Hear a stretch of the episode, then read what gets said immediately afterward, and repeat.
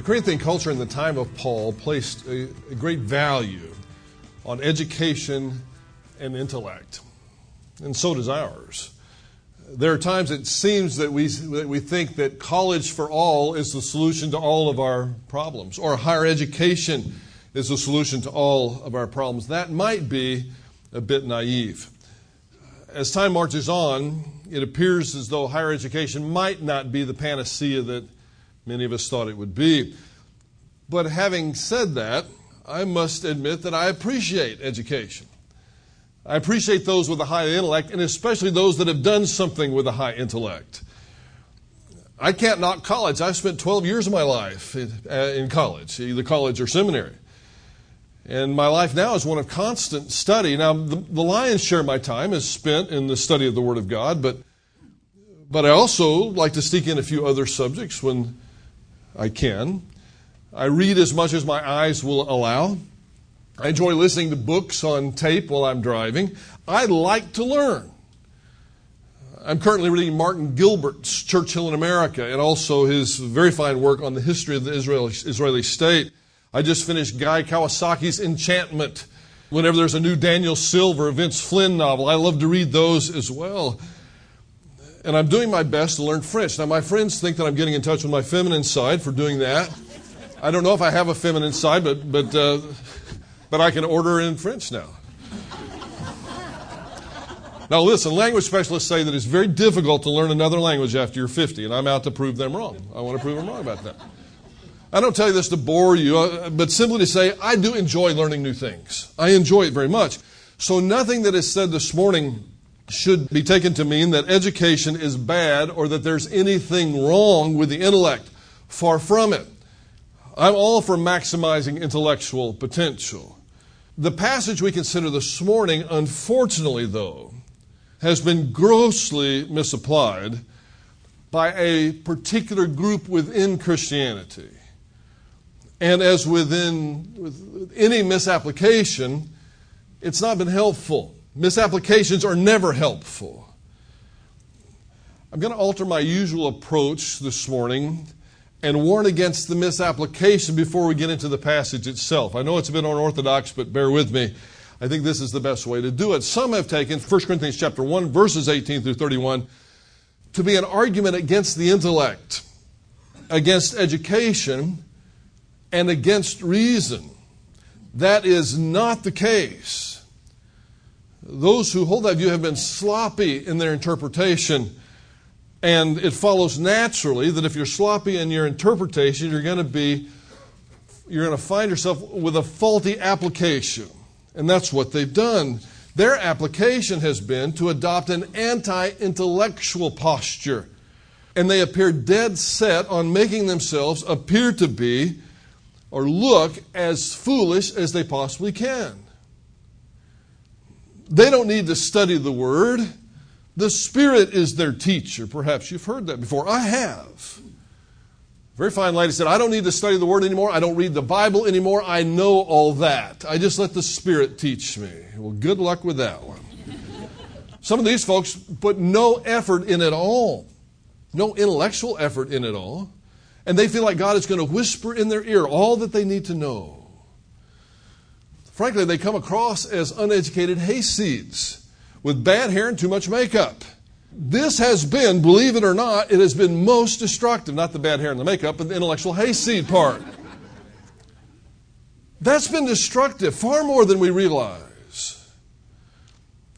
Observing some of these folks, many non Christians have gotten the idea that in order to become a Christian, one has to first abandon the intellect and act against reason. And as a result, they want nothing to do with Christianity. And frankly, if that was true that you had to abandon the intellect and act against reason, I wouldn't want anything to do with it either. But it's not true. Fortunately, that is not true. That's not what this passage or any other passage in the Word of God even implies. My son David just returned from an economics conference in another state where the majority of those who were in attendance were atheists based upon his very presence at this gathering of highly intellectual people, they just assumed that David was an atheist as well. as he engaged them in conversation over the lunch table or the dinner table, they were very impressed with his intellect. I'm proud of that. But when they began to rail against theism, and more specifically Christianity, David calmly and thoughtfully presented the other side. One man who was about 20 years David's senior even commented, Wait a minute, wait a minute, son, it sounds like that you're arguing for Christianity. David said, Yeah, that's right. That's exactly what I'm doing. And the guy said, You mean you're a Christian? And David said, Yes, I am. This guy was stunned. He and David continued the conversation long after dinner that night, well into the wee hours of the morning. And finally, the fellow admitted, I've got to tell you, he said, I thought all Christians were idiots. And I'm cleaning up what he said. and he said, You've just proved me wrong. And he continued to listen as David presented the case for Christ in a way that was acceptable to this highly intelligent, highly educated, very intellectual man. I do have to echo something that Mike said a minute ago, particularly about Dan and his ministry. It's, it's because of Dan's ministry that he was able to do that. And not every church has, has a Dan available to them.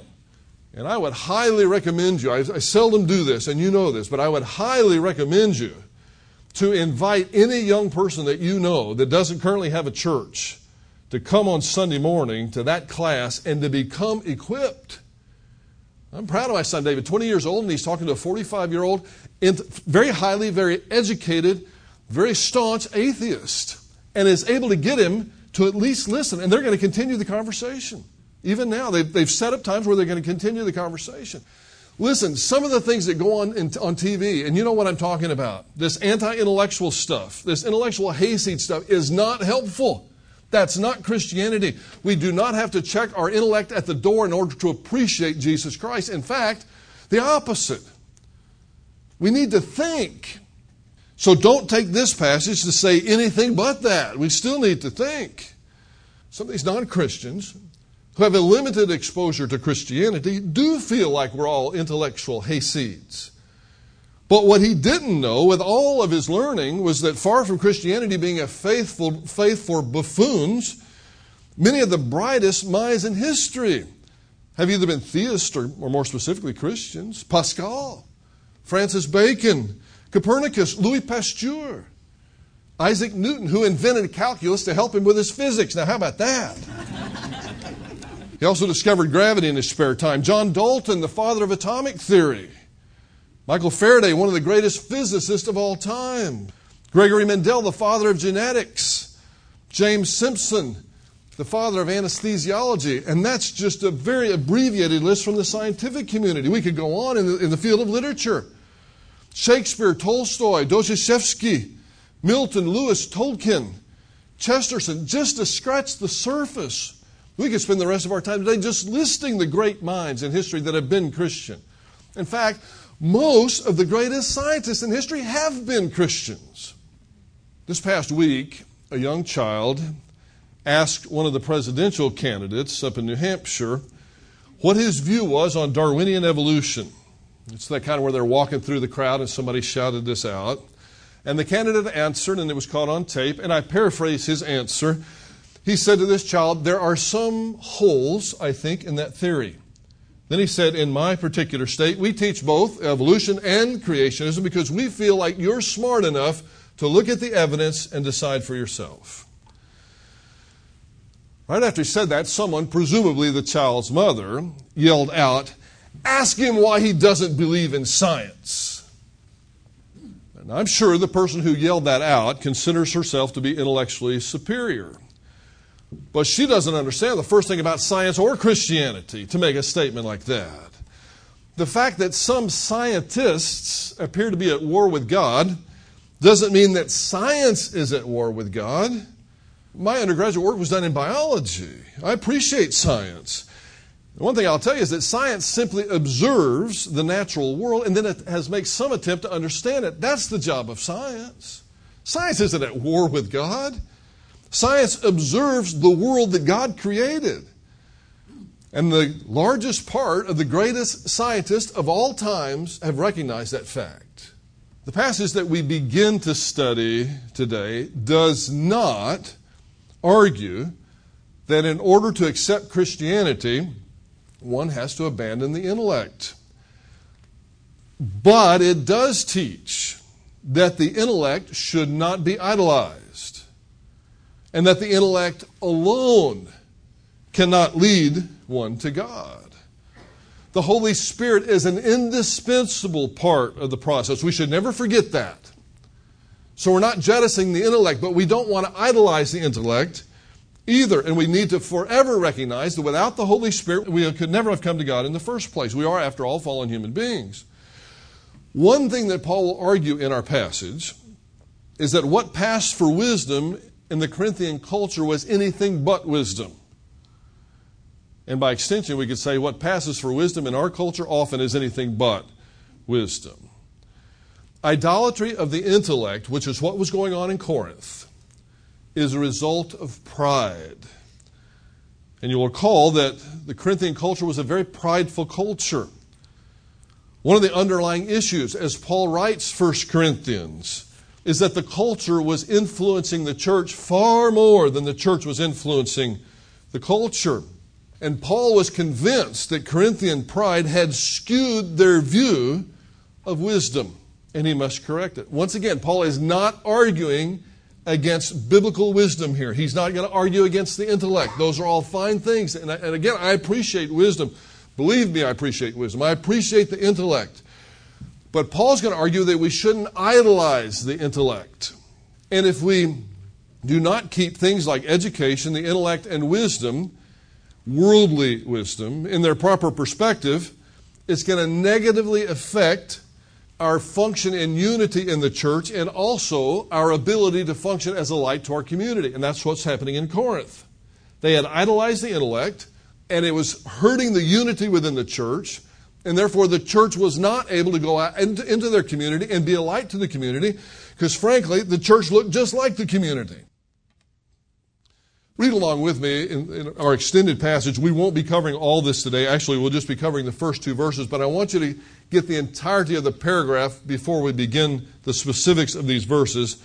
Paul says, For the word of the cross is to those who are perishing foolishness, but to those who, who are being saved, it is the power of God.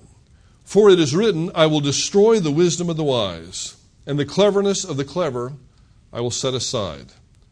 Where is the wise man? Where is the scribe? Where is the debater of this age? Has not God made foolish the wisdom of the world? For since in the wisdom of God, the world through its wisdom did not come to know God, God was well pleased through the foolishness of the message preached to save those who believe.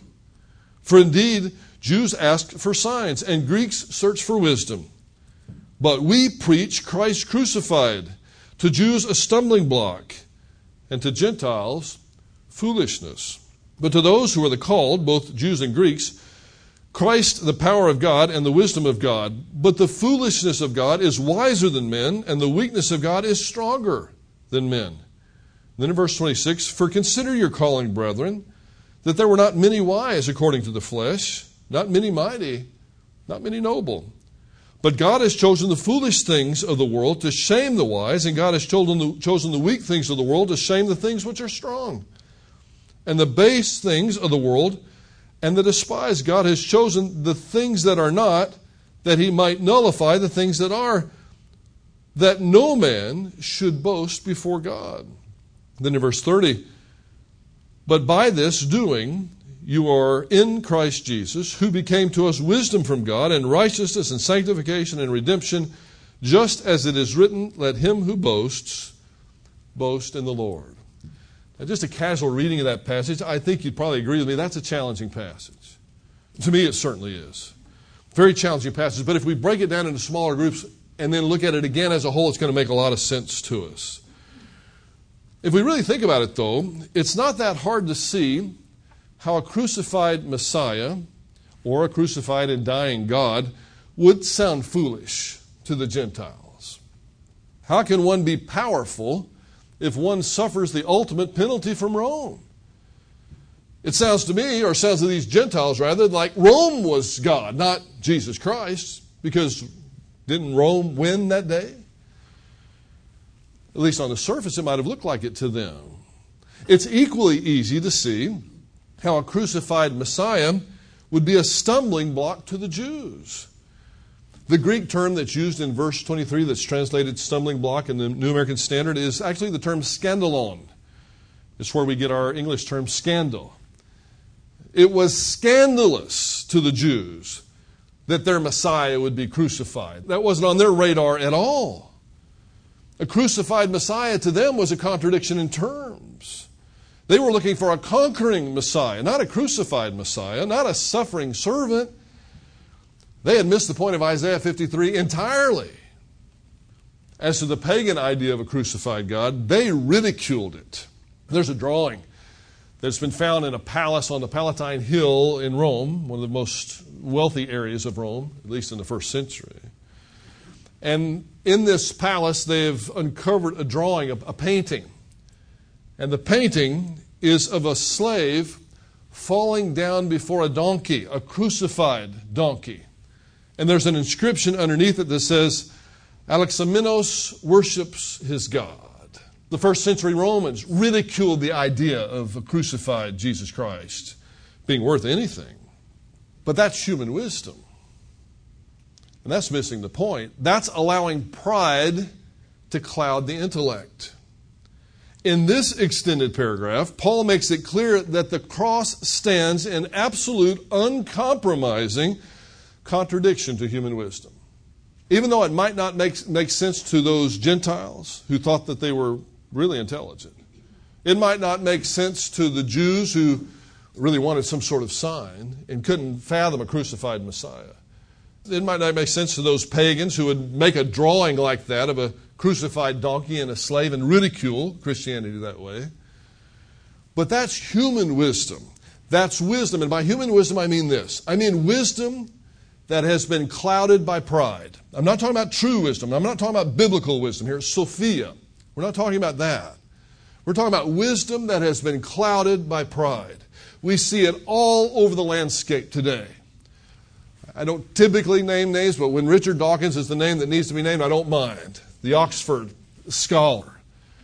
This man has degrees as long as my arm, but he is so clouded by pride that sometimes the things he says make a person just want to chuckle.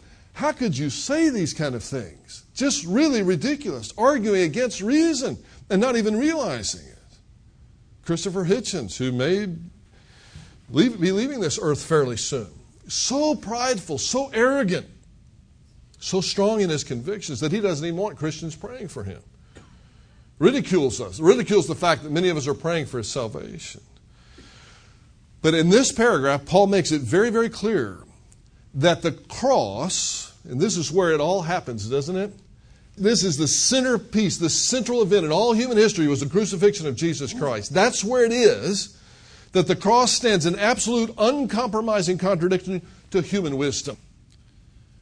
Not to wisdom, but to human wisdom. Wisdom that has been clouded by arrogance and pride. To the fallen mind, no matter how high the IQ, the cross just makes no sense. In the first place, most ancients didn't participate in any form of religion in order to be saved, as we might view salvation, or as the ancient Jews would have viewed it. Their participation in religion was to save them from things like poverty and illness and war and infertility. At the famous Oracle of Delphi, ancient records indicate that the questions that were asked the oracle there were along the lines not of how can I receive eternal life? How can I please the gods? How can I live on forever? But more everyday concerns like how can I become a parent? Shall I succeed? One inscription says, Where shall I go to settle? Will the harvest be bountiful? Those were the things that they were interested in. Their concerns were strictly about the affairs of this life and how they would turn out. Aristotle is reported to have said in order to succeed, we need to ask the right questions. Their problem was, in all of their worldly wisdom, they were asking the wrong questions. So, how can they possibly get the right answers? If that's the depth of your questions, you've got a problem. I introduce all that to say that this thinking had made its way into the church at Corinth and had clouded the gospel message itself. It was clouding wisdom in Corinth. It had upset the unity in the church at Corinth and had threatened their public testimony. If the best that Christianity has to offer is a better life now, but after this life is finished, it's all over, then we, as Paul did say, he will say later, are among the people to be most pitied. If that's all it is, a better harvest, nicer home, better car, that that's all Christianity can offer me, can offer any of us, then we're to be pitied. Pride clouds judgment on all things, especially spiritual things. The issue here is not that a high IQ is bad. It's that a high IQ can be a negative when that high IQ motivates pride rather than humility and resists the ministry of the Holy Spirit who is communicating truth to us. That's when a high IQ can be a negative. In verse 18 specifically, Paul says, For the word of the cross is to those who are perishing foolishness, but to us who are, be, who are being saved, it is the power of God. Paul's going to place the heart of his message in this extended paragraph right at the very first verse, right at the beginning of the paragraph. For those who have pridefully rejected God, those who are on their way to eternal destruction, the concept of the cross is foolishness. The Greek term is moria. It's closely associated with the Greek term from which we get moron or moronic. For those, on the other hand, who have humbly received this message, it's the power of God. It's not really an issue between high, high IQ and low IQ, between high intellect and low intellect between education and non education. The issue is between pride and humility. Those who have a high IQ, who are prideful, are going to have their intellect clouded, and their wisdom will end up being nonsensical. You can have someone with a lower IQ, though, and some humility, and that person is going to come out way ahead. The issue is not IQ. You don't have to have an IQ to be a Christian. But what you do have to have, Paul is going to say throughout this paragraph, is humility. You've got to realize that we were born with a problem, that we've all sinned, we've all fallen short of God's glory. Now, that takes humility. There are some people that just will not fathom that. They will not tolerate it, they'll not allow it. You're telling me that I need a Savior? Who are you to tell me that? God's the one that tells you that, and I'm going to tell you who else tells you that. Your own conscience, if you would not suppress it.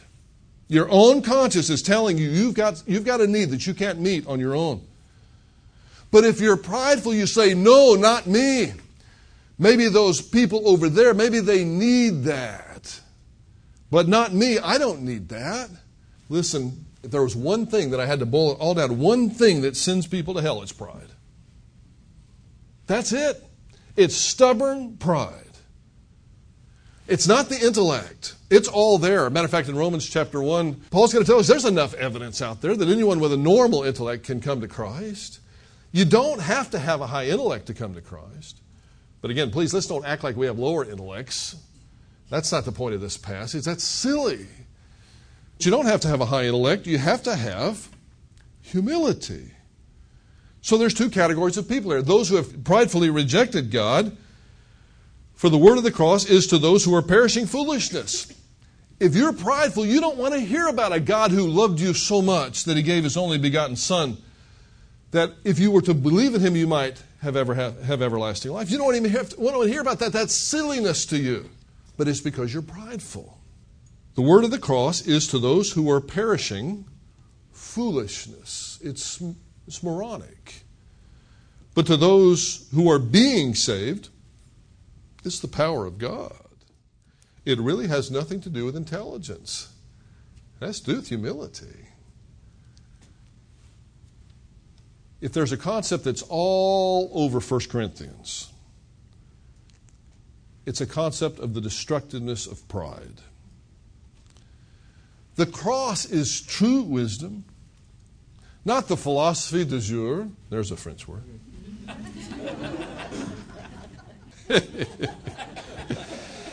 I've been trying to work a French word in for a long time to justify all those hours. And most of you already knew what it meant, didn't you?